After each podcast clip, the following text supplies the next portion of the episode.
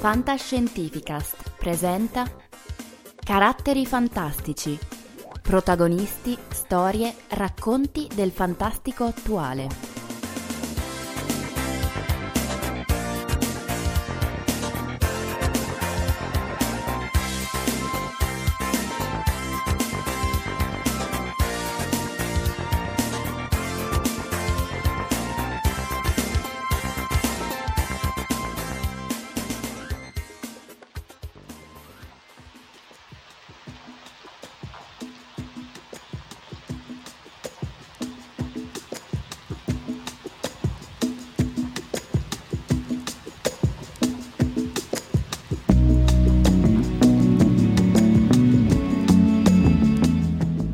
Puntata di Caratteri Fantastici, la rubrica di Fantascientificast dedicata agli autori del fantastico.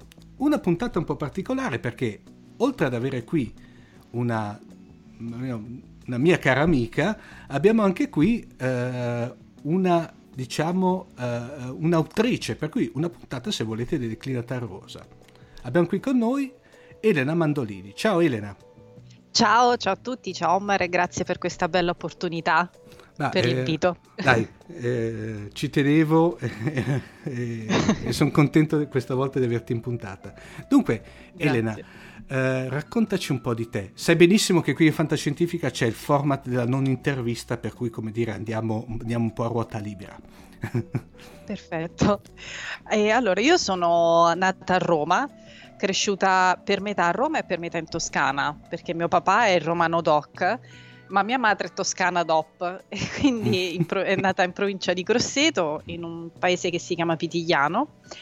E, e, quindi io praticamente le estati, quando ero piccola, le passavo dai miei nonni materni in Toscana. E sono sempre stata, fin da piccola, una, una persona con un, una grande immaginazione che poi ho coltivato per, per diverse ragioni e ci ha messo lo zampino mia sorella, che ha mm. nove anni più di me. Eh, lei è amante del cinema, sai eh, i film di Hollywood, l'epoca d'oro di Hollywood, i film horror, oh, i film di fantascienza. La Golden Age. E quindi in realtà è stata... Esatto, e quindi in realtà è stata colpa sua, che, per cui io mi sono appassionata alla fantascienza e all'horror, perché lei adolescente mi diceva guarda ho paura a vederli da soli, da sola, e quindi vieni, stai con me, ma io ero una bambina. E quindi sono cresciuta uh, vedendo Alien, insomma tutta quella filmografia pazzesca di, della fantascienza e anche dell'horror. E quindi per me è stata logica conseguenza poi continuare ad appassionarmi a questi generi sia letterari che cinematografici. Talmente appassionata di cinema che io alla fine sono, ho deciso di, di iscrivermi al DAMS all'università mi sono laureata specializzandomi in sceneggiatura, quindi scrittura per cinema e tv, e poi ho cominciato a lavorare come critica cinematografica per diverse testate online, per magazine e ho lavorato per tanti anni come critica cinematografica anche in, in televisione. E e poi per altre ragioni pian piano mi sono spostata nel web marketing e purtroppo ho dovuto abbandonare per uh, ragioni indipendenti eh, mm. dalla mia volontà eh, la, la, critica cinematografica e a quel punto però mi è scattata la voglia di iniziare a scrivere perché mi sentivo proprio incompleta senza il mondo del cinema, della scrittura e, e, quindi lì ho detto no, adesso è arrivato il momento di scrivere le storie che ho sempre avuto in testa.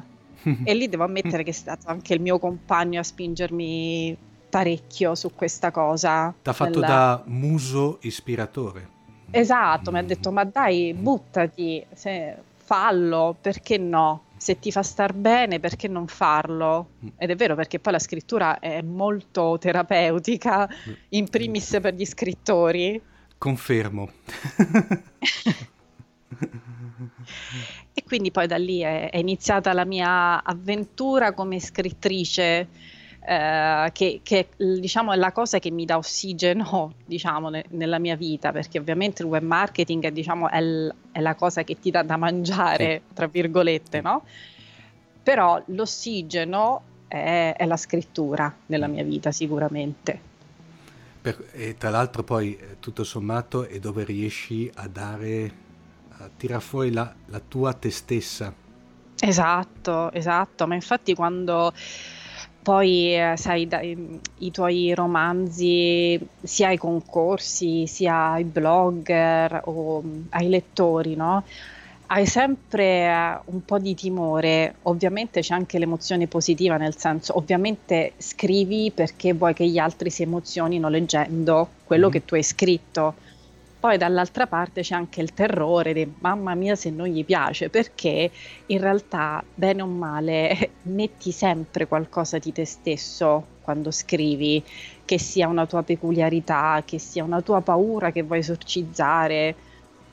Sei tu, bene o male, apri un mondo dentro te stessa, no? Cioè dai una possibilità agli altri di scavarti dentro se vuoi.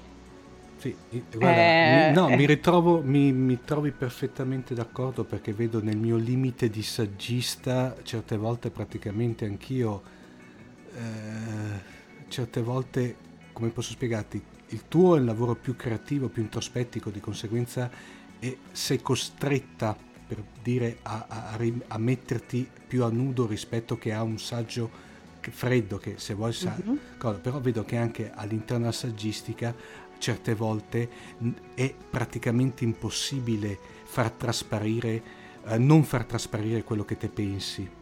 Certo, certo, perché bene o male alla fine un po' di soggettività sì. eh, arriva, no? Sì, poi visto, visto il, il, tuo, il, tuo, lato criti- di critica, in senso di, di, di, sì, sì. di critica dovrebbe capirlo, questa è una cosa veramente terrificante. Comunque sono perfettamente anche d'accordo su quello che dicevi prima te nello scrivere, ma anche per esempio noi nel fare podcasting è veramente un qualche cosa di terapeutico,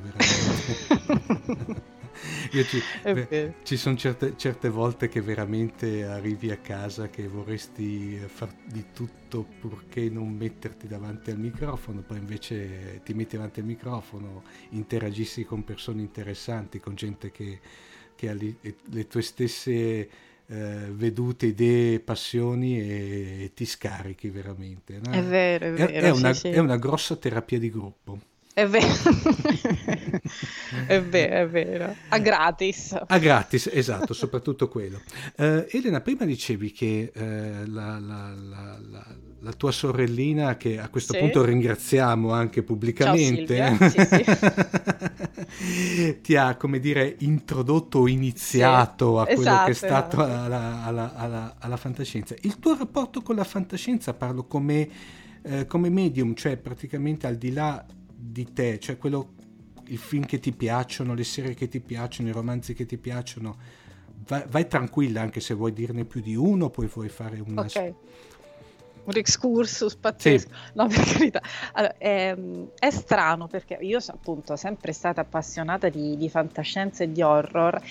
È stata un, una cosa strana, nel senso quando ero piccola, che avevo questa immaginazione pazzesca, i film o i libri di fantascienza, diciamo, ve- mi aiutavano a far crescere l'immaginazione, no? nel senso io viaggiavo proprio per questi mondi, per questi film e, e mi piaceva tantissimo immedesimarmi nei, nei protagonisti eh, dei film o dei romanzi. Poi che è successo? Crescendo, rivedendo, rileggendo film o romanzi di cui mi ero appassionata da piccola, ho iniziato a cogliere delle sfumature che ovviamente da piccola non avrei mai potuto capire. Mm-hmm. Quindi di, di, come la fantascienza abbia, secondo me, una grande potenzialità in qualsiasi sua eh, forma di raccontare o fare critica della società, del mondo, dell'essere umano con le sue debolezze, con uh, le sue peculiarità.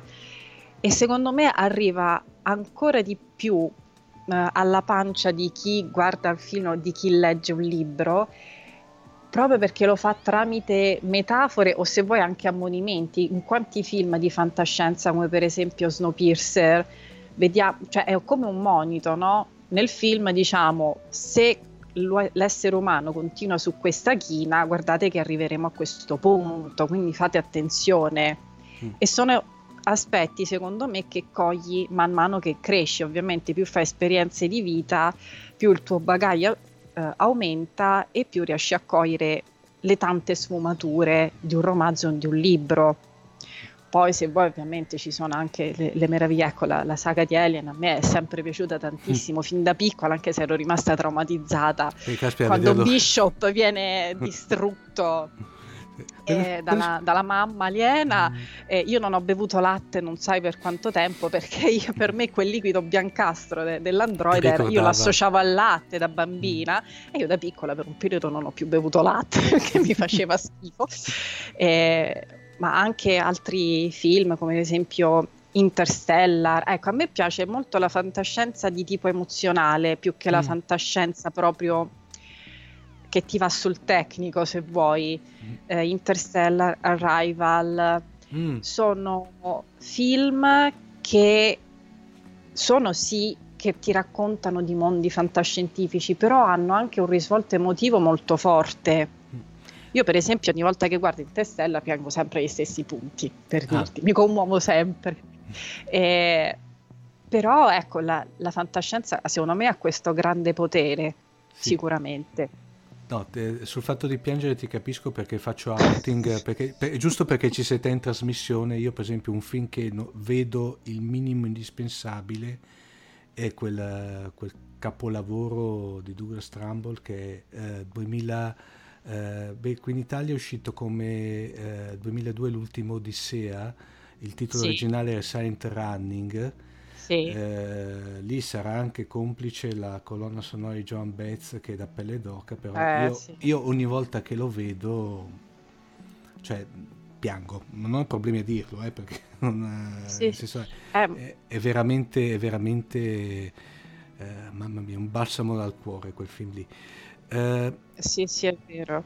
Per cui... Eh, ma, ma anche, anche, la musica, come hai detto tu, fa eh. parecchio in un film, cioè anche Interstellar, per esempio, no? la colonna sonora di Hans Zimmer, è, sì. è proprio, ogni, se riascolti un brano di Hans Zimmer tratto dalla colonna sonora ti risalgono su tutti i sentimenti che hai provato vedendo il film, per esempio. Oppure ti faccio un esempio che tra l'altro abbiamo parlato anche in una delle scorse puntate di Fantascientificast, ehm, che io, non, devo dire la verità, l'ho visto tardivo, uh-huh. eh, quel film Sunshine, quello di Danny Boyle. Sì, bellissimo. Allora, mm-hmm. allora, io devo dire la verità, non mi è... Cioè, bel film, non, non, non ho rullato al capolavoro, però godibile, ecco, mettiamo così. Sì, però sì, devo sì. dire la verità, per quanto mi riguarda, un buon, se dobbiamo fare a quota 100, un buon 15% di quel film la, eh, c'è la colonna sonora che è una cosa eh sì, veramente pazzesca. Terrific- mm-hmm. terrificante in senso positivo, è veramente... Sì, sì paurosa. Uh, Elena, tanto per rimanere in tema Alien, per cui uh, Sigourney sì. Weaver, mi rifaccio una frase che ti hai detto prima. Non so se hai seguito in questo periodo qui il, uh, la, la, la, mostra del cinema di Roma, che era sì. ospite Sigourney Weaver, che ha detto quella frase che tra l'altro, beh, diciamo, noi del campo come dire, lo portiamo avanti nella vita, però diciamo, la, come dirti, la resa pubblica, ok? Sul fatto uh-huh. che eh, lei ama la fantascienza, tra l'altro lei diciamo, l'ha anche ringraziata perché grazie a lei sostanzialmente... Eh, infatti. Sì. Però ha detto quella frase che secondo me è molto emblematica e tra l'altro fa, a me mi ha fatto molto piacere il fatto che sia stata poi riportata dai, dai maggiori media eh, dai maggiori media il fatto che ha detto che negli Stati Uniti, soprattutto nei, diciamo, nei paesi anglosassoni, la fantascienza è, ne parlo, lì si parlava, penso ovviamente di quella letteraria, focalizzata quella, è un genere che ha la stessa, come posso dirti, la, lo stesso crisma che gli altri generi, cosa che invece per esempio qui in Italia appena senti parlare di fantascienza e fantasy a parte subito spiattellarla nel, nell'angolo de, del, repa- del, reparto ragazzi bambini, sì, ma poi sì. viene considerata come un genere, è sempre stato considerato, forse ultimamente un pochino no, meno. Eh, meno, però è sempre stato considerato un genere un po', fra virgolette, particolare, diciamo qui. Concordi, sì. co- concordi o... Guarda, è vero che in Italia eh, si fa molta fatica, mh, mm, eh, soprattutto la fantascienza di autori italiani, no? mm. C'è un po' perché molti lettori hanno un po' il pregiudizio degli italiani non mentre invece uh, non sanno scrivere o non, non, riescono. Invece, secondo me, io anche ecco, girando per le fiere dell'editoria, io ho trovato sempre un sacco di autori italiani molto in gamba con un forte bagaglio culturale, cinematografico e letterario dietro e che sono molto bravi, solo che magari non riescono ancora a trovare il giusto spazio. E purtroppo eh, sì, è vero, cioè la, la fantascienza e il fantasy vengono un po' visti come non d'elite, tra virgolette, sì, sì. Se possiamo dire così. Ed è un peccato perché io penso a Fahrenheit 451, no? 1984, La svastica sul sole o L'uomo nell'alto castello, che dir si voglia, mm. hanno un... sono de, ormai de, secondo me delle icone se vuoi, no? Eh, che appunto in America con- nei paesi anglosassoni hanno molta più presa, qui in Italia hanno faticato, però adesso forse con uh, magari con uh, se vuoi più serie tv dedicate e prese da uh, certi romanzi su alcune trasposizioni cinematografiche, forse stiamo crescendo anche qui no? Cioè stiamo sì. rivalutando, lo vedo anche appunto nelle, nelle piccole fiere indipendenti dedicate proprio alla eh, fantascienza e a molti sottogeneri della fantascienza che stanno nascendo e che stanno attirando sempre di più eh, lettori, editori e potenziali scrittori. Sicuramente perché in Italia per alcune cose arriviamo sempre dopo, non Molto ho capito dopo. perché. eh, e questo è uno di quei casi ed è un peccato. Io una volta in un gruppo eh, su Facebook ho chiesto ma come mai dico pensate che lo scrittore italiano non sia in grado di raccontarvi una storia di fantascienza? O sì o horror insomma perché in Italia non sia in grado? E la risposta è stata perché non mi piacciono le ambientazioni. Però è una cosa più soggettiva non mi sembra una cosa oggettiva no? Sì, come infatti. tipo di risposta. Mm perché mi puoi dire, secondo me lo stile di Tizio o di Caio non, è, non, non, mi piace, preferisco un altro, però dirmi non mi piace l'ambientazione?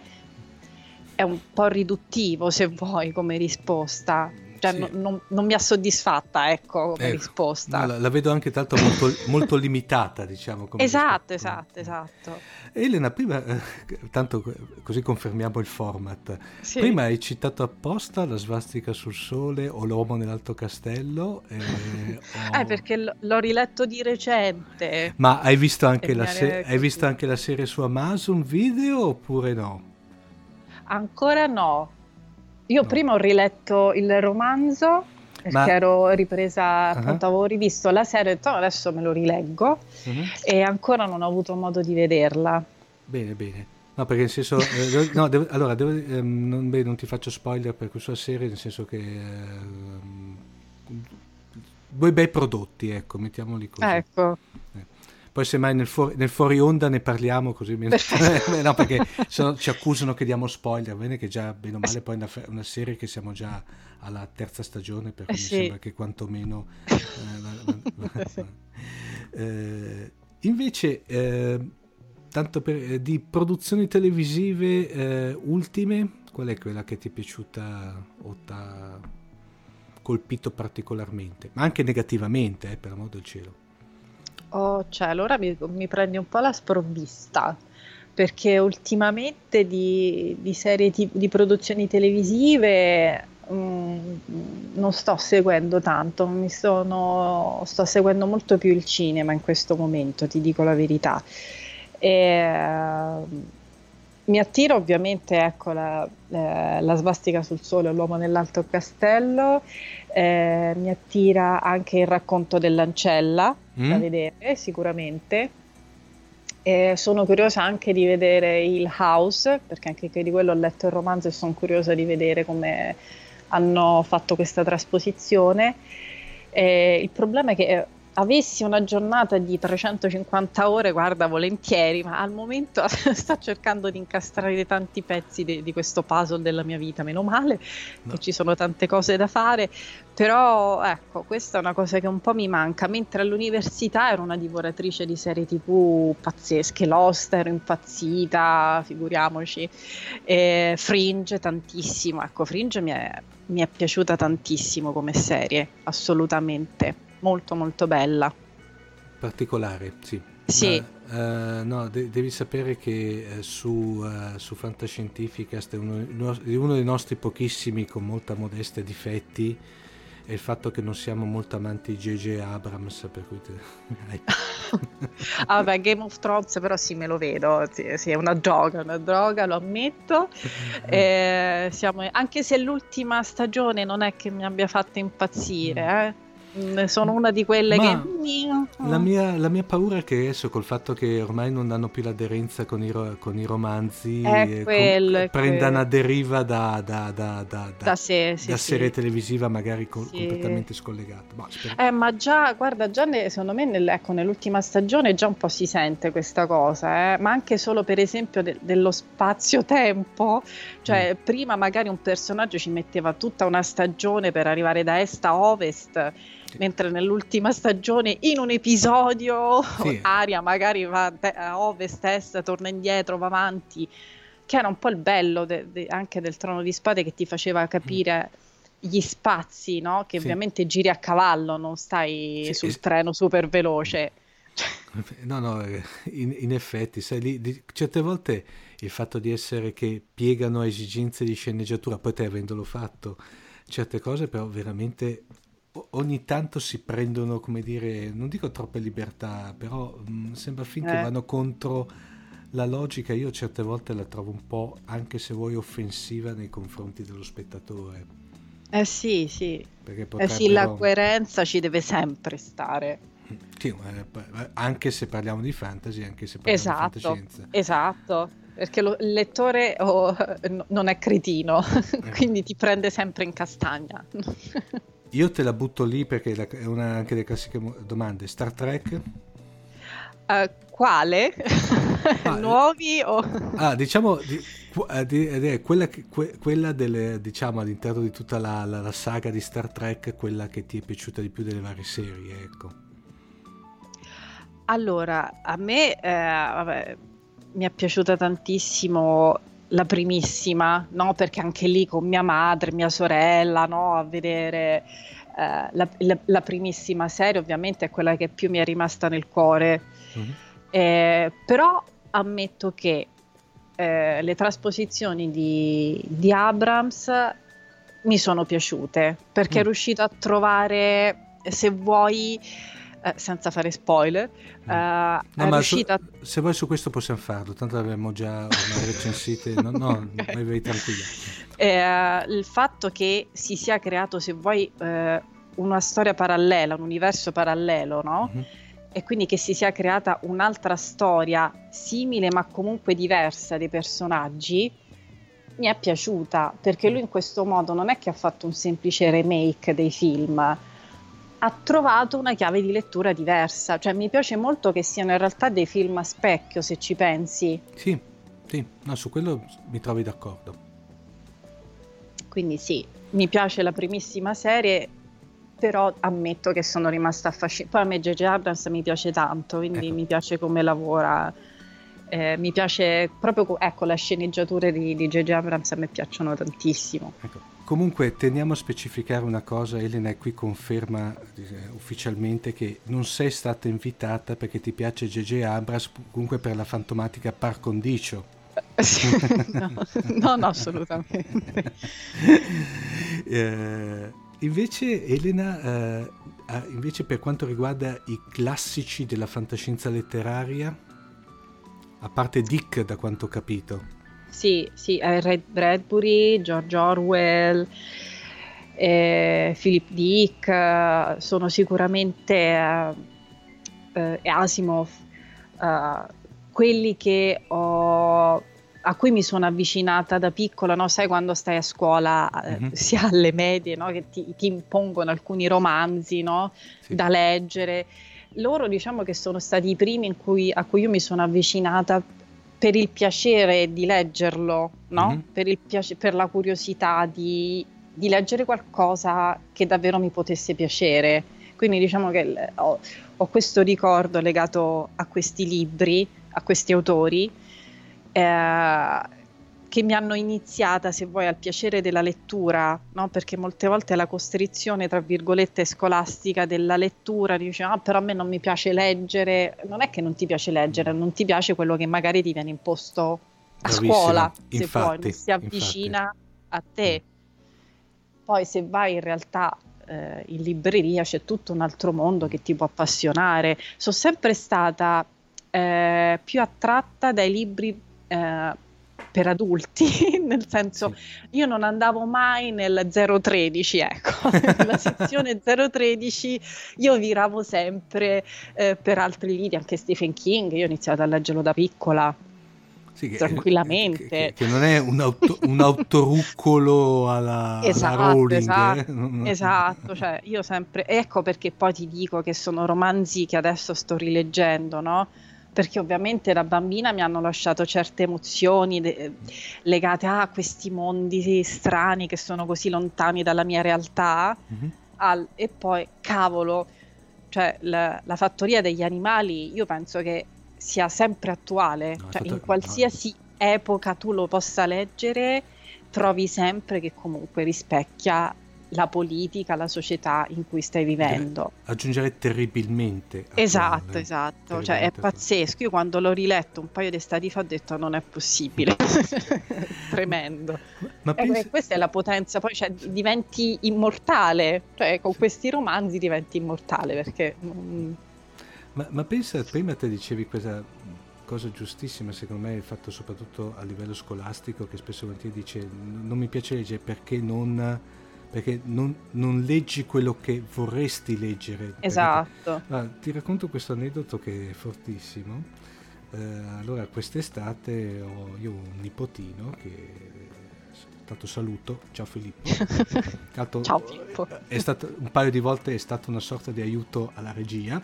Eh, gli hanno dato, è passato dalla, dalla quinta elementare alla prima superiore Ovviamente le hanno dato come compiti delle vacanze di scegliere una serie di libri, però lì devo dire la verità, le hanno dato una, una serie di libri consigliati. Ah, eh, che già che già, già diciamo poteva è essere diverso. Già, è già diverso, però praticamente sai, chiamiamo i soliti classici. Lui, con una, una, cosa che mi ha reso uno degli zii più orgogliosi sulla faccia della terra, ha scelto Fanteria dello spazio di Robert Heinlein Ah, capito.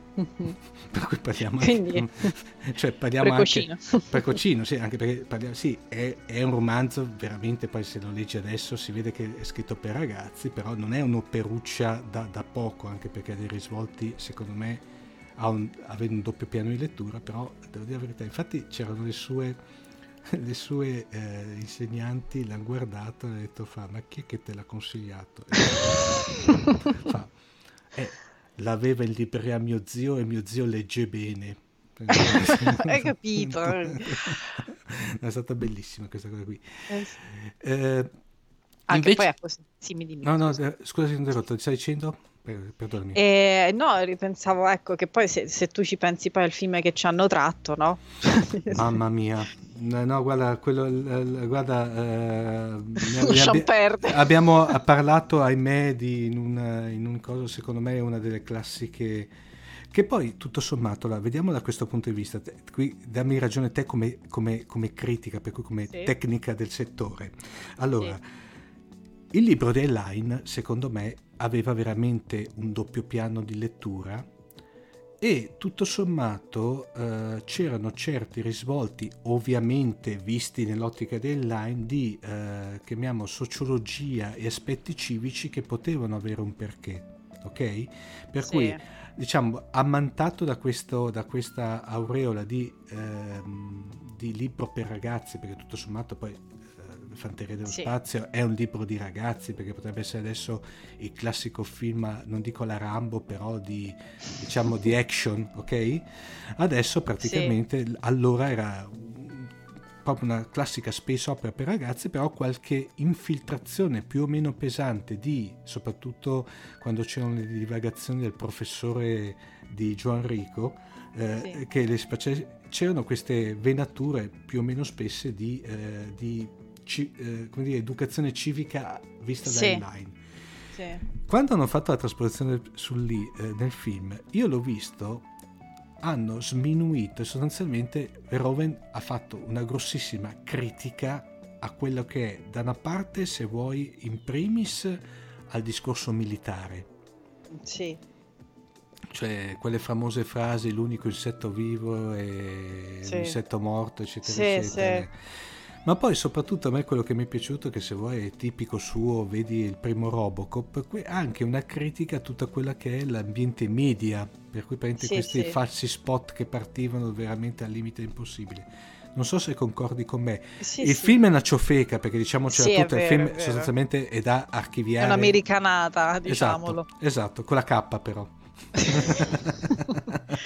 È vero. Però è tutto sommato, se lo vedi in quell'ottica lì, è una cosa. quello che è veramente, eh, quello che è stato veramente una roba da, da- da- da archiviazione nel cassonetto della, differen- della differenziata non secca, è stata praticamente i seguiti, quei due seguiti. Ah, eh, mi sono rifiutata, guarda, Che- perché che già il primo mi è, m'è bastato, guarda. mm, Eh, invece pen- non so se hai, hai, mm, Ender's Game, Ah, sì. eh, io eh, ho, ho visto prima il film e mi Mm. era piaciuto Mhm. e, e quando ho letto il libro sono rimasta particolarmente colpita perché per carità Ender's Game è un buon film, ma il libro è molto diverso, è Sì. molto più crudo, molto Allora- più per adulti se vuoi. Eh, Prima di tutto è molto più crudo e su questo mi trovi perfettamente d'accordo. Tanto ne abbiamo anche già parlato perché qui possiamo anche andare tranquillamente spoiler. Secondo me il film è un bellissimo prodotto, bello, film veramente bello. Sì, Cioè, che funziona, sì sì. Va via tranquillo. Però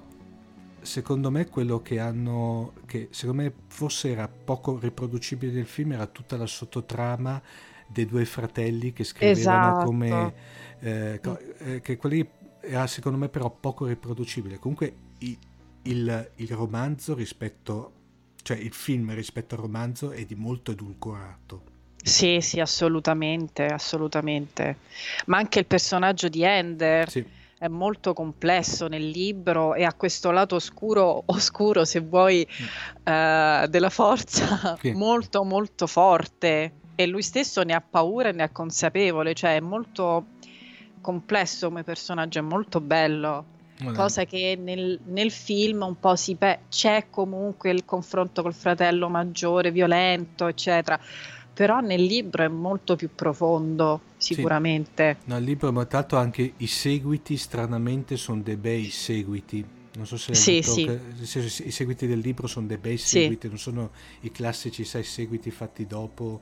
eh, Il successo, sono- diciamo. Sì, esatto. che- eh, invece di autori italiani, quello di, parlo scrittori, eh, eh, quello che ti piace di più ultimamente?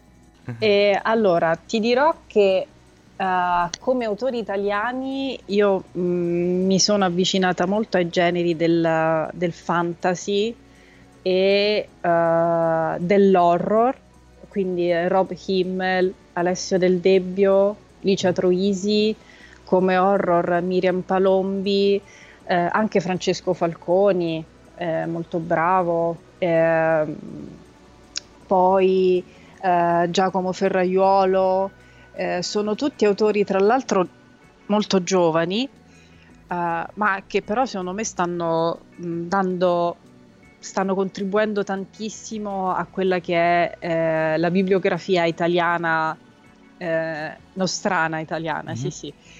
Eh, soprattutto come horror che non è facile perché anche lì c'è il cliché degli italiani non sanno scrivere horror soprattutto le donne italiane non sanno scrivere horror e invece Miriam Palombi, Emanuela Valentini sono Mm. delle penne molto belle, hanno delle penne molto belle, molto efficaci e che si stanno pian piano facendo conoscere, soprattutto Emanuela Valentini, sì. se ci pensi. Che, che, tra l'altro salutiamo. E... Ciao Emanuela. E tanto Emanuela, spero prima o poi di averti eh, ospite a Fantascientificast, visto che è un po' che ci rincorriamo.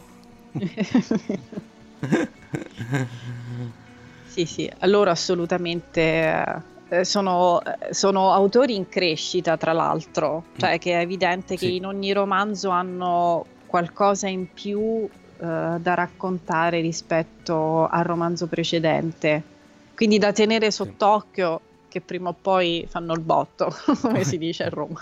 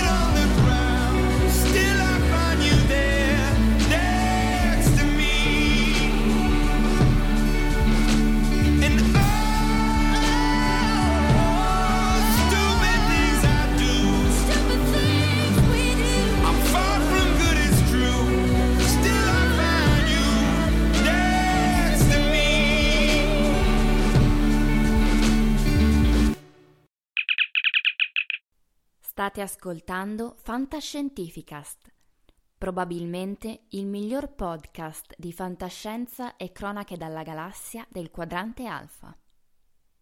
www.fantascientificast.it Email redazione chiocciolafantascientificast.it Elena invece, raccontaci di te come autrice. Ah, bella domanda.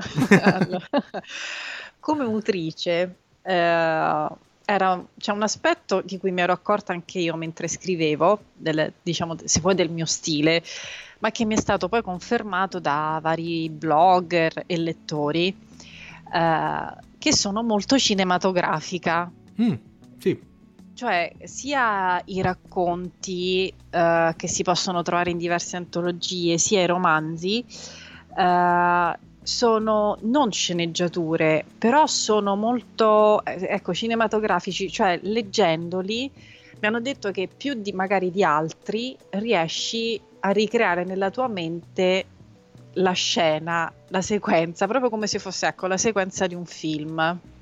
Mm. Ed è una cosa che a me in realtà fa piacere perché appunto venendo da, dal DAMS, poi avendo fatto anche un master in critica cinematografica, giornalistica, avendo lavorato per anni come critica cinematografica, penso che sia proprio parte del mio DNA al cinema e quindi ovviamente poi quando scrivo è inevitabile che sì. venga fuori L'imp- e lo stesso anche per esempio, l'impronta è quella, quella. anche per esempio il, il modo in cui eh, apro e chiudo i capitoli, sembra quasi un montaggio se vuoi, nel senso mh, riesco più o meno a intuire come chiudere un capitolo perché nella mia testa in realtà è, è la sequenza di un film quindi so dove chiudere, dove tagliare la scena per creare suspense, se vuoi. E, e, quindi ecco, mi dicono sempre questa cosa, che io sono molto cinematografica, che sarebbe molto facile trarre film da, dai miei scritti, dai miei lavori, che Elena, lo prendo come un complimento. Appunto. No, infatti, no, eh, eh, Elena, una curiosità, quando te eh, scrivi un, un, tuo romanzo, uh-huh. fai già una sorta di storyboard parti già dalla storyboard tanto per rimanere in tema, in tema eh, o, o, o, eh, preferisci, eh, come dirti, uh, procedere mano a mano? No, perché no, io ho bisogno prima di fare la mia scaletta, il mio storyboard, eh, perché secondo me è, è, meglio, cioè io procedo, con, ah, ti premetto che quando mi viene in mente l'idea per un libro, è, è una scena appunto mm. nella mia testa, è come un flash e generalmente è la scena finale, è il momento finale del libro e mm. quindi io devo capire come cavolo eh, scrivere il libro per arrivare fino a quel punto. Per arrivare fino a quel punto ovviamente io butto giù uh, eh, appunto il, i twist, il, i colpi di scena, mm-hmm. insomma la, la, storia come si deve evolvere. Poi ovviamente la storia molte volte prende il sopravvento eh, perché poi i personaggi hanno vita propria, però diciamo che comunque sia la cornice ci deve stare perché... Eh, eh io devo sapere che cosa deve accadere, non posso procedere, diciamo, a canovaccio, se sì. puoi, come a teatro, no? Eh, devo sapere come far muovere i personaggi e soprattutto come si suol dire a livello tecnico, come seminare gli indizi in modo tale che mm. quando poi il lettore arriva e li raccoglie dici ah ecco perché in quel momento accadeva questo o in quell'altro momento è stato detto questa cosa. Perché se appunto io sono convinta che ci debba essere eh, coerenza e continuità, cioè ogni cosa che accade in un romanzo deve avere un perché, non può essere messa lì a caso, no? Sì, sì. E quindi io faccio prima, che è la, la parte più divertente, se vuoi, la, la, creazione del mondo in cui svolgere il romanzo, i personaggi, che cosa sono, che cosa fanno, e, e un po' ecco lo storyboard, diciamo la, eh, la mappa, mm. ecco la mappa che poi io con la mia astronave mi sì. muovo no. fra le stelle e, e, arrivo a meta. Ecco. Per cui diciamo eh, McGuffin o pistola di Chekhov te niente. Eh no. eh no, io devo avere ecco, la, la, mia mappa concettuale ci deve stare perché eh, se no si, ti perdi e anche se ti devo dire la verità, quando poi inizi a scrivere un romanzo, avere anche un, la tua struttura ti aiuta anche a capire eh, anche come stai lavorando, le tempistiche del tuo lavoro, sì. perché se no appunto sei un fiume in piena e, e, non finisci più. Invece in questo modo hai più o meno un'idea di come ti devi muovere anche dei tempi, perché sennò appunto inizi 3000 romanzi e non ne finisci neanche uno. Te eh, appunto, ti è mai capitato Elena di lavorare su più, su più progetti, chiamiamoli progetti, su più, su, su più romanzi? Su... Allora, come a livello di scrittura, cioè quando inizio a scrivere un romanzo mi devo dedicare solo a quello. Mm-hmm perché ti, comunque ti, ti toglie energie e comunque devi entrare nella storia, ti devi emozionare mentre scrivi, per cui quando inizi appunto la fase finale, quindi la stesura vera e propria del libro, eh, secondo me è più producente ed è cosa che faccio io, addentrarmi nella storia, quindi vado, eh, proseguo diciamo come un carro armato e scrivo solo quella storia. Mm. Ci possono essere momenti che generalmente per me capita sempre così, quando io scrivo un romanzo, mi vengono sempre le idee per altri romanzi futuri, quindi magari mi appunto l'idea, magari butto giù una decina di righe dell'idea per, per, svilupparla un minimo per non perderla, mm. però o, o, magari capita che lavoro a più strutture di magari di un paio di romanzi, però quando scrivo devo scrivere solo quella storia assolutamente. Cioè, deve essere per... con- concentrata su quello. Esatto, sì, sì, perché ti ripeto, cioè, ti devi emozionare no? quando mm. scrivi un romanzo e per fare questo però tu devi entrare nella storia e quindi devi vivere solo la storia che stai scrivendo in quel momento. Io per esempio, scusami, nel, in uno de, diciamo, degli ultimi lavori che ho terminato ci sono state per esempio un paio di scene che quando ho finito di scriverle mi hanno presa talmente tanto che ho detto ok adesso mi prendo una mia oretta di pausa e mi vado a fare una passeggiata che in realtà quando scrivi va bene perché devi, devi tirare fuori se no sì. se non ti emozioni tu per prima quando scrivi c'è qualcosa che non va ecco sì sì è, è, è troppo meccanica la cosa esatto esatto poi se no diventiamo ecco, de, degli automi sì. la scrittura è più di pancia se vuoi paradossalmente, pur essendoci una costruzione prima della storia approfondita, mm-hmm. però poi quando scrivi lì devi tirare fuori la pancia. E normalmente invece ti è capitato che nonostante te avevi, eh, diciamo, passami il termine anche se è orribile, per storyboardizzato già un, uh-huh. un, un tuo romanzo, che a un certo punto hai detto no, adesso voglio farle prendere una piega diversa per cui hai cancellato e l'hai praticamente stravolta quasi da zero. Sì, sì, mi è, mi è successo con Biancaneve Zombie. Mm. eh, con lei che mi è successo che a un certo punto ha preso vita propria, doveva finire in altro modo. Poi invece più andavo avanti nello scriverla, questa storia, e più mi rendevo conto che non sarebbe stato un finale giusto, mm-hmm. non sarebbe stato un finale che rendeva giustizia a quello che era stato il percorso dei personaggi, non sarebbe stato neanche coerente col percorso che i personaggi stavano facendo. E quindi le ho detto no, aspetta, eh, facciamo che finisce in altro modo e il finale di Biancaneve Zombie è stato una naturale conseguenza del percorso di crescita che è stato fatto dai personaggi e devo dire che è un finale azzeccato perché è un po' dolce amaro. Eh, a me i finali melenzi non mi piacciono, io purtroppo sono per i finali quelli uh, che ti lasciano un po' di amaro in bocca, come un po' la vita, no? Cioè non è mai sempre mm. rose e fiori, la vita non è mai sempre solo lacrime, c'è sempre un po' di tutto. Esatto, esatto, esatto. È Me- così. Mentre invece ti capita scrivendo di immesi, immesi, immesi di... I, immedesimarmi? Grazie, sei un tesoro. eh, troppo in qualche personaggio. Sì. Cioè, quando magari successo, eh, cioè, sì. che diventi lui e cominci a vivere le fobie, le angosce. Sì, mi è successo adesso con, con un romanzo appena finito e, e, lei praticamente in realtà è me, me ne sono accorta quando era troppo tardi. stata... Aveva preso il sopravvento. Eh, avevo, pre- avevo, preso il sopravvento su di lei. Sì, per alcune cose mi sono resa conto che, porca paletta, mm. alcune cose che fa lei le fa perché l'avrei fatte io in quella situazione. Mm. e quindi ho detto, caspiterina, fermiamoci un attimo perché eh, devo capire se va bene per il romanzo mm. questa cosa o no, perché ho messo magari eh, molte cose che, che, sto vivendo, che ho vissuto di recente e le ho eh, un po' esorcizzate, se vuoi, attraverso questo romanzo che ho appena finito. E, eh, e, quindi, sai, ha preso il sopravvento. Per, per cui, in effetti, in effetti, secondo te, in questi casi bisogna mantenere un certo, chiamiamolo distacco? Sì, perché se no è controproducente alla fine.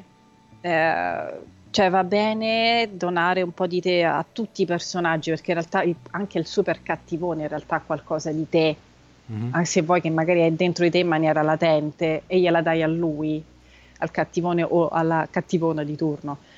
Eh, però se poi tu prendi troppo il sopravvento, poi non riesci neanche più a essere oggettiva nello scrivere la storia Mm. E a quel punto poi ecco il finale, dici no, non lo voglio far finire così perché io non devo fare quella fine mm-hmm. e non va bene, perché invece magari è quella la finale, è quello il finale giusto del romanzo e tu lo devi fare.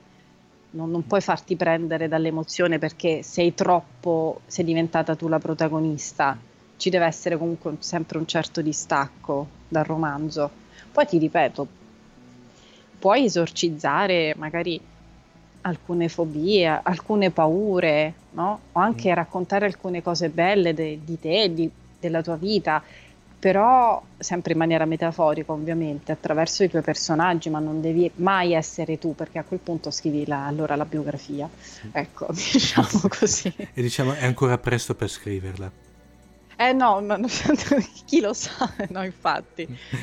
Mentre invece Elena, hai avuto casi di eh, pentimenti postumi, cioè a romanzo finito, pubblicato, eh, magari non so se ti capita di rileggerlo, poi eh, pensate sopra far caspita, però avevi, avevi, voluto fare così, avevi voluto magari in, que, in, quel momento lì mi sembrava giusto così, invece adesso la, l'avrei fatto in un'altra maniera. Ah, sempre, no, nel senso, perché secondo me...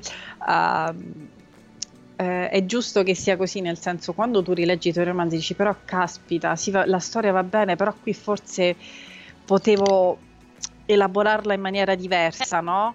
Questo punto potevo farlo in maniera diversa, perché in realtà la, la, un romanzo, anche se è fi, finito su carta, finito a livello temporale, però in realtà è, è come un, una lingua viva, cioè è sempre in movimento, quindi ogni volta che lo rileggi in realtà vorresti scriverlo in maniera diversa ogni mm-hmm. volta o magari ogni volta vorresti modificare qualcosa, solo che arrivi a un punto in cui devi mettere il punto, se no certo.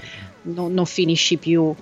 Eh, forse anche questa, se vuoi, chiamiamola insoddisfazione de- dello scrittore che lo porta a continuare a scrivere in continuazione, a ricercare sempre la, la storia perfetta, sì. eh, il personaggio perfetto, eh, solo che poi come la vita non, sì, non quando, è mai perfetta. Esatto, quando noi, noi, stessi siamo i primi imperfetti. Esatto, e quindi è, è giusto che sia così perché secondo me eh, uno scrittore non si deve mai sentire arrivato mm. perché è sempre un percorso in continua evoluzione, in continuo movimento. Se pensi che sei arrivato, secondo me hai, hai finito, non, mm-hmm. non, riesci più a, a, scrivere, devi sempre dire però questa cosa posso farla meglio, posso migliorarmi.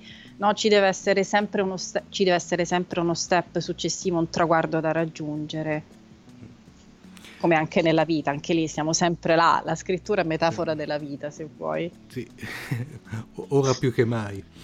Esatto. Eh, Elena, se dovessi invece, diciamo, in un'ipotetica... Allora, fa, questa qui è un po' una domanda un po' particolare. Allora, uh, facciamo finta che te sei una, libreria, una libraia. Io entro all'interno della tua uh-huh. libreria e ti dico, guardi, vorrei conoscere Elena Mandolini, mi consigli un suo libro? Porca paletta. Ah. allora, uh, credo che, che, sì. che sono una sorta di consigli per gli acquisti per i nostri ascoltatori, tra l'altro. allora, credo che ti direi di leggere Il Signore dei Racconti, mm-hmm. che è il mhm. mio esordio. Uh, ci tengo non solo perché appunto è il mio esordio come scrittrice, ma perché uh, ha tante sottotrame, se vuoi. Mm-hmm. Eh, tante, è un romanzo che ha, che ha, tante cose da dire e che un po', se vuoi, racchiude la mia filosofia di vita e quindi mm. credo che sarebbe un buon punto di partenza. Mm-hmm. Poi ti direi anche un racconto che si trova nell'antologia Tenebre, mm-hmm. che si chiama L'ombra della candela. Eh, e lì è un po' la, la metà, mh, mm, racconta un po' la visione uh, del rapporto uomo-donna, sempre raccontato in chiave fantastico horror, uh, della, della, visione della coppia, della figura della donna e dell'emancipazione della donna. E poi altre cose in uscita. Quelle... Prossimamente. Sì, puoi farci degli spoiler. Allora, eh, l'anno prossimo eh, arriverà un altro eh, mystery fantasy horror, un po' questa commistione mm. eh, con titolo provvisorio, eh, L'ultima cura. Mm-hmm. E, e, poi sto riprendendo le fila di un, um, di un, romanzo di fantascienza distopico a cui tengo molto, non young adult perché la protagoni- protagoni- è un romanzo corale. Mm-hmm. Eh, ambientato appunto in questo futuro distopico, i protagonisti sono una famiglia con diverse problematiche che si muove in questo futuro molto deprimente se vuoi, eh, ma che ha sempre quel filo di speranza, perché la speranza è vero che è sempre l'ultima a morire. Assolutamente. Ritorniamo, guarda, eh, eh, scusami Elena, eh, continua Prego. Pure. No, scusa, continua pure, no, stavi dicendo qualcosa, ti ho interrotto, perdonami. E, e poi Biancaneve Zombie, cioè, anche, ti direi di leggere anche quello perché in realtà è Eros e Thanatos, sì. cioè le, le, due facce della stessa medaglia, eh, come i greci insegnano, e funziona sempre. eh, prima hai citato un genere, ci ricolleghiamo un attimino alla prima parte della, della trasmissione. Sì. Cosa ne pensi di Young Adult? Allora, io ho letto tantissimi young adult, perché secondo me poi nella vita eh, vai a periodi, no? Mm. Cioè il periodo che vai, mangi solo young adult, mangi solo fantascienza, mh, mm, fantasy classico, no? Eccetera, cioè, dipende un po' dai periodi della tua vita, di cosa tu hai bisogno e quindi vai a cercarlo poi nel romanzo da leggere. Io credo ci siano molti young adult validi.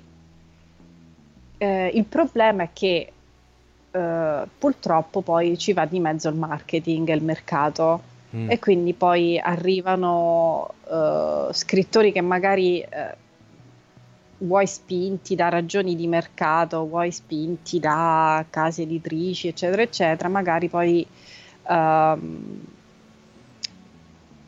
spingono su questo filone perché è un filone che ora vende, no? Mm-hmm.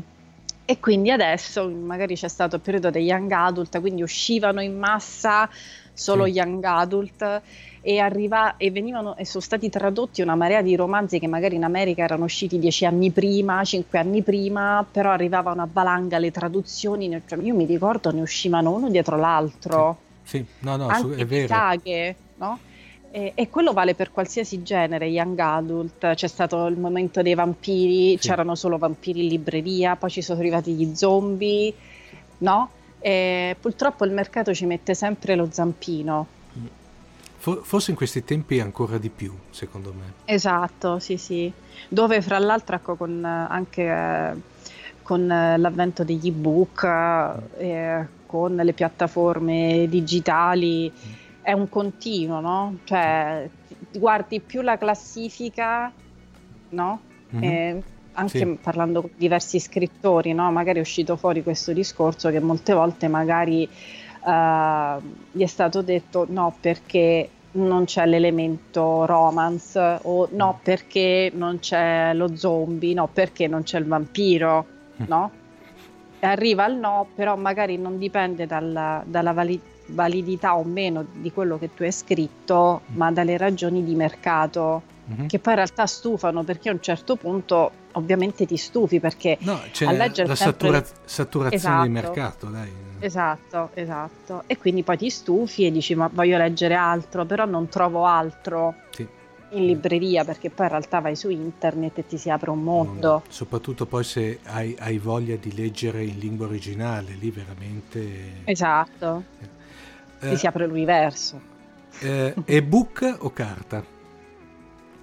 Io sono per la carta, eh, proprio non, non, ce la faccio. Eh, infatti non so più dove metterli. Sicuramente il digitale è comodo perché c'è spazio infinito, Qua, puoi guarda, ingrandire sempre. Mi trovi da questo punto di vista, mi trovi perfettamente d'accordo perché per me l'ebook è una scelta, ahimè, si può dire logistica. Esatto, è vero, è vero, è così, perché... anche se poi economica, no? Sì, cioè, sì. Perché... Ma quello fino a un certo punto, perché se te hai in mano una bella edizione, per l'amor del cielo, è una, è una gratificazione sensoriale totale, mettiamola sì, così, no? Però è, è, ovvio che se te hai, eh, come penso la maggior parte di noi, anche poco spazio, perché poi eh, adesso diciamocela tutta, o uno ha anche ambienti grossi a disposizione, però mm-hmm. a me certe volte l'ebook da questo punto di vista ha anche un punto di vantaggio, cioè te hai il vantaggio che una biblioteca di mille, di mille, volumi la puoi contenere in una chiavetta USB. Esatto, sì, sì. Ecco. Quello che io invece trovo, non so se sei d'accordo con me, che invece il fenomeno dell'ebook quando io l'ho vissuto soprattutto all'inizio, sai che c'è la novità, sai poi sì. male, essendo, essendo, come mi reputo io un nerd di mezz'età, sai, appena era uscito il primo Kindle così subito ho comprato mm-hmm. immediatamente, io lo trovavo dispersivo perché ti, mi veniva, non so se hai esperienza anche te, ti è capitato anche te, mi veniva istintivo scaricarmi due o tre libri e leggermi tutti e tre contemporaneamente. Sì, sì. E avevi questo continuo salto da un, da, da un libro che non, non portava niente, sostanzialmente portava a saltare da uno all'altro con eh, il fatto che non riuscivi a goderti un'opera in maniera completa, in maniera decente poi. Sì, sì, sì. È così, è vero, è più dispersivo se vuoi, no? Sì. Eh, è come se divent- hai la fame atavica, no? cioè, ah, sono arrivata alla decima pagina di questo romanzo, aspetta, fammi riprendere l'altro, che tanto basta un clic e me lo ritiro sì. su, abbasso l'altro, no? È un, è un, po', se vuoi, da, invece dal punto di vista proprio, diciamo, te- televisione, quello che a parte non è un discorso tanto di fare zapping, è un po' quello che può capitare con le piattaforme di streaming stile Netflix, che te puoi tenerti in tiro 3 o 4 opere Serie, sì, e sì. saltate da una all'altra senza, senza continuità. Io trovo veramente che è una cosa, quando invece una volta io mi ricordo le nottate con le videocassette per fare quello che allora poteva essere il, il, il nonno del binge watching, no? Sì, sì. Mi, mi ricordavo mitica, mitica, quando ero riuscito a procurarmi le cassette di Babylon 5 che mi ero fatto una, una, una scorpacciata. No, ero partito mentre non dico, ero partito alle 9, di, alle 9 di sera, a un certo punto continuavo a cambiare cassette, cambiare cassette perché la, la, la storia mi, mi intrippava continuavo, poi ho guardato l'orologio, erano le 7 di mattina, cioè non... Ecco. Eh, e mi era volato però tutto sommato. Eh, che è quello il fatto, no? Cioè Come... che poi in realtà perdi la cognizione del tempo. Sì. E... Sei rapito, rapito dalla storia, rapito... Sì, sì. Ma per esempio, ecco, eh, su, quante volte succede appunto che uno inizia a vedere una serie e dice aspetta un altro episodio, mm. no però cavolo finisce così, no aspetta devo continuare a mm. vederla, no? Mm. Westworld pure, sì. no? O adesso rivedere pure X-Files, vabbè lì c'è tutta una questione legata alla nostalgia, se vuoi. Sì, no? eh... Che poi è un gran bel prodotto quello, eh, esatto. me. Ma anche Black Mirror, sì. no? se ci pensi, cioè, anche quella è, una, è un'altra eh, serie che n- non puoi non continuare a vedere. Sì, Black Mirror crea dipendenza, secondo me. Esatto, esatto. Ma, oppure ecco un'altra serie che io da piccola, che, che poi fantascienza, sì, più blanda, era mm-hmm. il Quantum Leap, che in oh, Italia è stato mia. tradotto con In viaggio nel tempo. Sì. sì. tra l'altro è arrivato in Italia, secondo me è arrivato un po' in maniera non, non, diciamo, grazie dopo ai canali satellitari abbiamo avuto il fatto di poterlo vedere in una maniera un pochino più decente. Purtroppo, ahimè, uh, Elena, la, la fantascienza, beh, lo sai meglio di me, anche lì a suo tempo i grandi classici, Spazio 1999, Star Trek a suo tempo, no? la uh-huh. serie mhm. classica è arrivata tutta in maniera secondo me molto, molto posso dirti... In silenzio, no, in più, punta di piedi. No, perché in punta di piedi è anche castrante nei confronti dell'opera, cioè col fatto che sempre, vengono sempre considerate se, eh, cose da ragazzini, da, bamb- da sì. adolescenti, passavano in una fascia oraria per in tutto adolescente e poi non con il dovuto rispetto dell'opera. Sì. Sì. Cioè, noi per vedere la fantascienza in prima serata abbiamo dovuto aspettare produzione con X-File oppure i canali tematici satellitari o, o adesso su digitale terrestre che poi appunto abbiamo sempre citato film, libri, serie tv mm. comunque che hanno davvero, come diciamo prima, non sono per ragazzini, no, cioè no. sono per adulti, hanno dei messaggi molto forti, sì, no? Sì. Eh, invece da noi abbiamo fatto il contrario. Vabbè, ma basta vedere tutta, tutta la produzione eh, se vuoi saltando un pochino in un altro ambito, tutta la produzione di, eh, degli anime, i cartoni animati giapponesi. Eh, mamma mia, lì che, proprio pure lì si apre un mondo. No, che, che eh. certe produzioni proprio da, da, come dire, da young adult, per cui da adolescenti in età avanzata, si può sì. dire così, che venivano passati come, come da, da, da, ragazzini, che do, con dopo anche tagli di censura in sì, maniera sì. incredibile. Eh, ma io, ecco appunto, a proposito, anche lì sono cresciuta guardando Devilman, Kenshiro, eh. Bero, cioè Bero. che erano, erano, cose pesantissime in realtà, cioè rivederle oggi dicevo, cavolo, ma io da piccola mi vedevo... Di la verità, guardavi anche Carletto e il principe dei mostri. Ah, quello certo, ovviamente, a memoria la sigla, ovviamente, ah, impossibile, no? Meraviglioso Carletto. No, è roba. Uh, invece uh, di fumetti tipo hai, hai, cioè, hai uh, diciamo la tua esperienza per quanto riguarda ecco hai citato Devilman per cui magari anime tipo Devilman di Nagai o le varie emanazioni sì. successive sì è stato un universo parallelo anche quello e a parte ecco, i nostrani Dylan Dog, mm. Martin Mister, Nathan Never, io sono stata innamoratissima di Dylan Dog quando ero piccola, e, però come anime sì, eh, come manga scusami, sì, Devilman, eh, anche se come manga mi ero più avvicinata all'universo femminile, mm-hmm. eh, a parte City Hunter, mm-hmm. però ecco, Occhi di gatto, Orange Road che da noi è diventata quasi Magia Johnny, Johnny. Mm. Eh, Crimi, no, tutto quel filone, Sailor Moon, anche lì censuratissimo in Italia perché sì. se in realtà se vai a leggere il manga di Sailor Moon è tutt'altra cosa.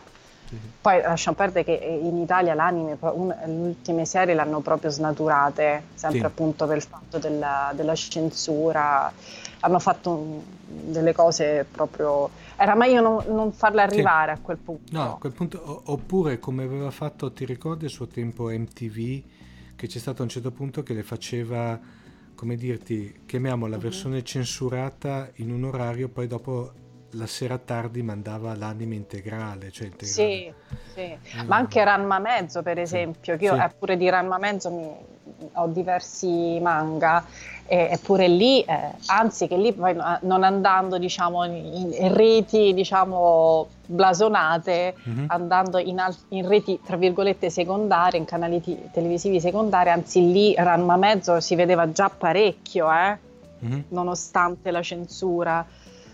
Eh, sai, eh, eh, in realtà i manga e le anime giapponesi sono anche lì, il discorso è molto per adulti e c'è una cultura pazzesca, cioè non, non viene considerata da sé il cartone animato da far vedere ai bambini, sì. appunto perché pure lì, ecco, alle Giorgi, sì. eh, pure lì censuratissimo, Lady Oscar, Scar. bellissimo. No, no, eh, pro- prodotti da, da, adolescenti, da, adolescenti, che venivano, ahimè, trattati da, per bambini con tutto ciò che ne comportava. Alla, con, tra l'altro anche con una fatica doppia, perché io mi immagino il lavoro di adattamento in negativo che dovevano fare costava anche fatica, tutto sommato. Perché, esatto, no, sì, sì. Quindi, che erano, tra- erano traumatici. Cioè, io mi ricordo Lady Oscar che eh, anche lì, no? cioè, io da bambina dicevo, ma no, ma eh, no, eh, è un uomo. Poi scoprì invece che tu, la bellissima storia drammatica di Lady Oscar è di lei che da donna, bellissima donna, è costretta a vestirsi da, da uomo, no? È anche lì una cosa che capisci quando sei più grande.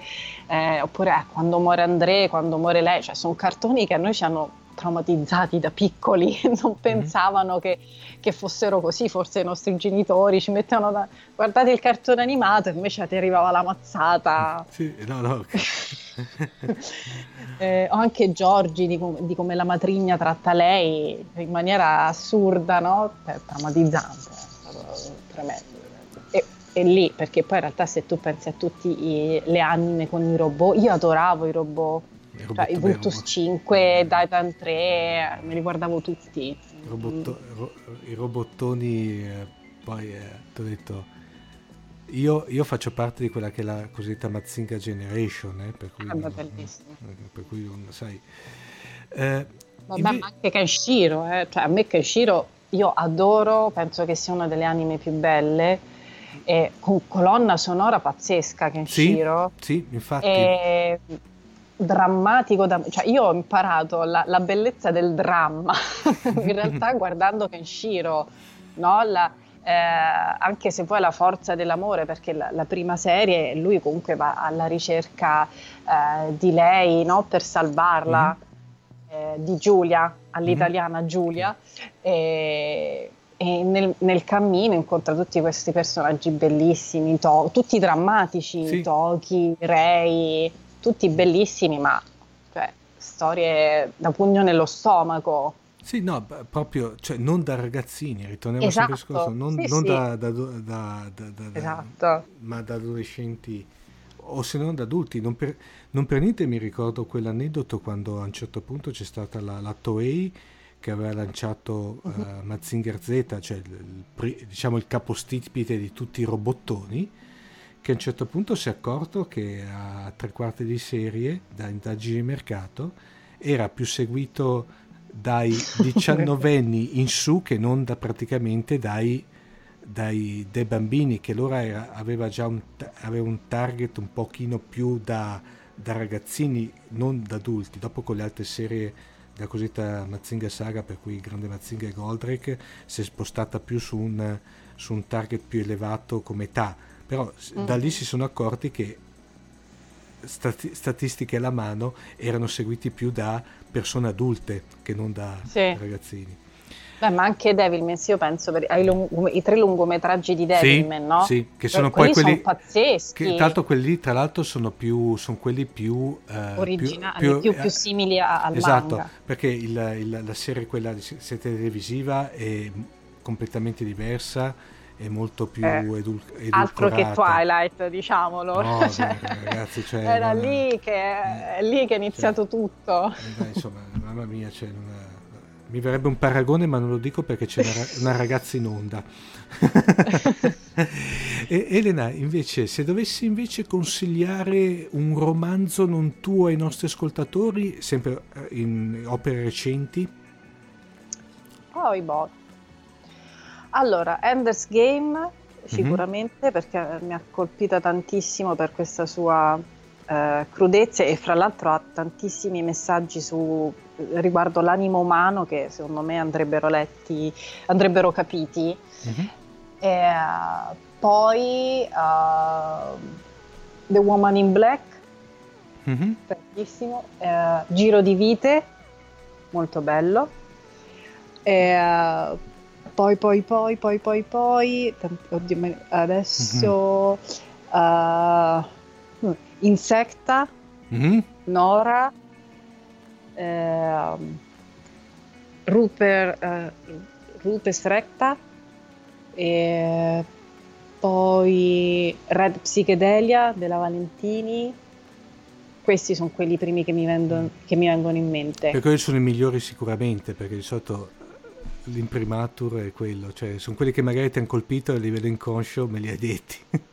ah, sicuramente, sì, sì, sì, perché poi, eh, sì, ma, eh, che poi sto pure guardando la mia libreria, ma il problema appunto è che io mi sono trasferita mm-hmm. e quindi i libri non c'entrano qua. e, e quindi stavo cercando anche dei, degli spunti guardando la mia libreria, ma in realtà è più di tanto, ecco.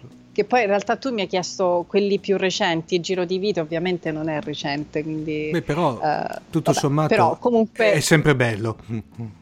È sempre bello, infatti, infatti, infatti. E poi um, anche andando un po' fuori da, dal fantasy, ecco, la verità sul caso Enrique. L'ho letto mm. quest'estate e mi è piaciuto tantissimo. Bene Elena, che dirti, è stato veramente per tutto un onore, ma soprattutto un piacere che finalmente siamo, sei riuscita a, a, venirci a trovare a Fantascientificast. Allora, co- come, come ti è sembrata la tua esperienza in podcast?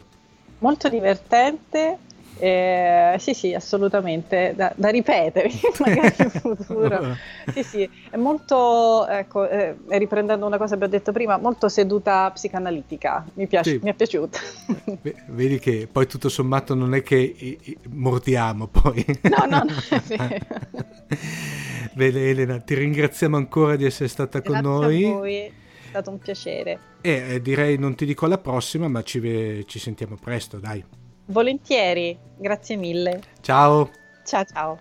Avete ascoltato Fantascientificast, podcast di fantascienza e cronache dalla galassia. Da un'idea originale di Paolo Bianchi e Omer Serafini, con il contributo cibernetico del Cylon Prof Massimo De Santo e la partecipazione straordinaria di Elisa Elena Carollo.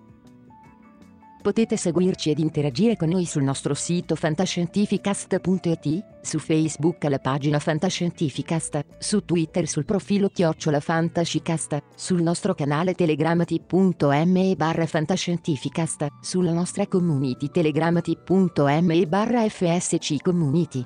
Se siete particolarmente timidi potete utilizzare la vecchia, cara e affidabile posta elettronica, scrivendoci all'indirizzo redazione chiocciolafantascientificast.it. Tutte le puntate sono disponibili sul nostro sito, su Apple iTunes, su Spotify e su Podbean all'indirizzo podcast.fantascientificast.it. Se volete potete lasciarci una valutazione a 5 stelle su Apple iTunes ed offrirci una birra romulana o un gotto esplosivo pangalattico sostenendoci tramite una donazione PayPal o Patreon utilizzando gli appositi pulsanti sul nostro sito. Fantascientificast è una produzione amatoriale, non si intende infrangere alcun copyright, i cui diritti appartengono ai rispettivi detentori. Autorizzazione SIAE 56125359. Nessun byte e nessun tribolo sono stati maltrattati durante la produzione di questo podcast.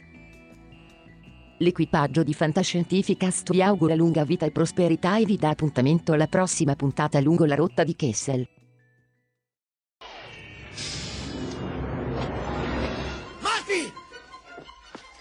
Devi tornare indietro con me. Dove? Indietro nel futuro. Un momento, che stai facendo, Doc? Mi serve carburante. Via, svelto. Entra in macchina. No, no, no, no, no, no, Doc, sono appena tornato. Jennifer è qui, andiamo a fare un giro con la mia nuova fuoristrada. Eh? Forse anche lei? È una cosa che riguarda anche lei. Ma di che, di che cosa stai parlando? Che diavolo ci succede nel futuro? Diventiamo tutti e due degli stronzi. No, no, no, sta tranquillo perché Jennifer andrà tutto bene. I vostri figli, Marty, bisogna fare qualcosa per i vostri figli.